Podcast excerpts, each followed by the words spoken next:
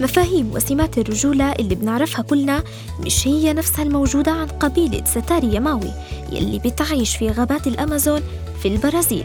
هاي القبيلة إلها رأي آخر في الموضوع واليوم بحلقتنا رح نتعرف على طقوس غريبة ومؤلمة بيعيشها كل صبية القبيلة ولازم يتحملوها عشان يتم قبولهم كرجال في المجتمع. تؤمن القبيلة إنه عشان يصير الصبي رجلا مكتملا عليه إنه يتحمل أسوأ أنواع الألم ويثبت لقبيلته إنه رجل وبيحمل صفات وسمات الرجولة.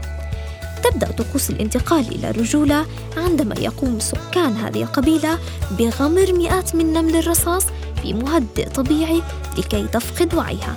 وبعدها بيتم تثبيتها داخل قفازات مصنوعة من أوراق الشجر مع توجيه إبرها داخل القفاز. فإذا أردت أن تكون رجلاً عليك ارتداء هذا القفاز يلي ألم اللدغة الواحدة فيه بيعادل أربعة على أربعة حسب مؤشر سميث لألم اللدغات. يعني هالألم يساوي ألم طلقة الرصاص. ولما يستعيد النمل وعيه توضع هاي القفازات على أيدي الفتيان يلي بيخضعوا للطقوس. وإلزامي على الصبي إبقاء القفازات في إيده لمدة خمس دقائق كاملة وبتضل تلدغ المئات من النمل الرصاصي بشكل متكرر.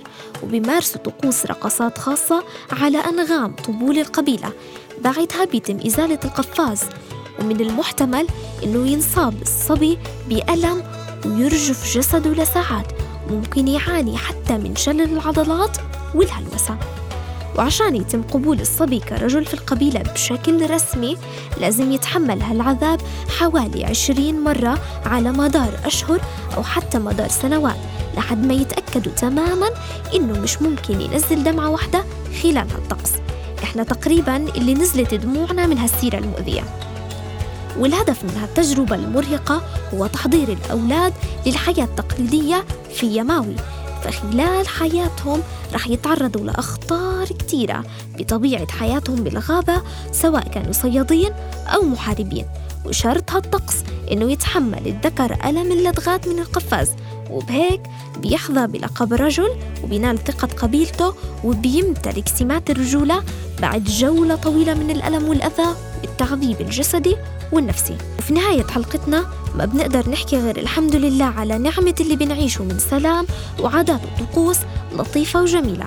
حلقة اليوم اللي كلها عذاب انتهت.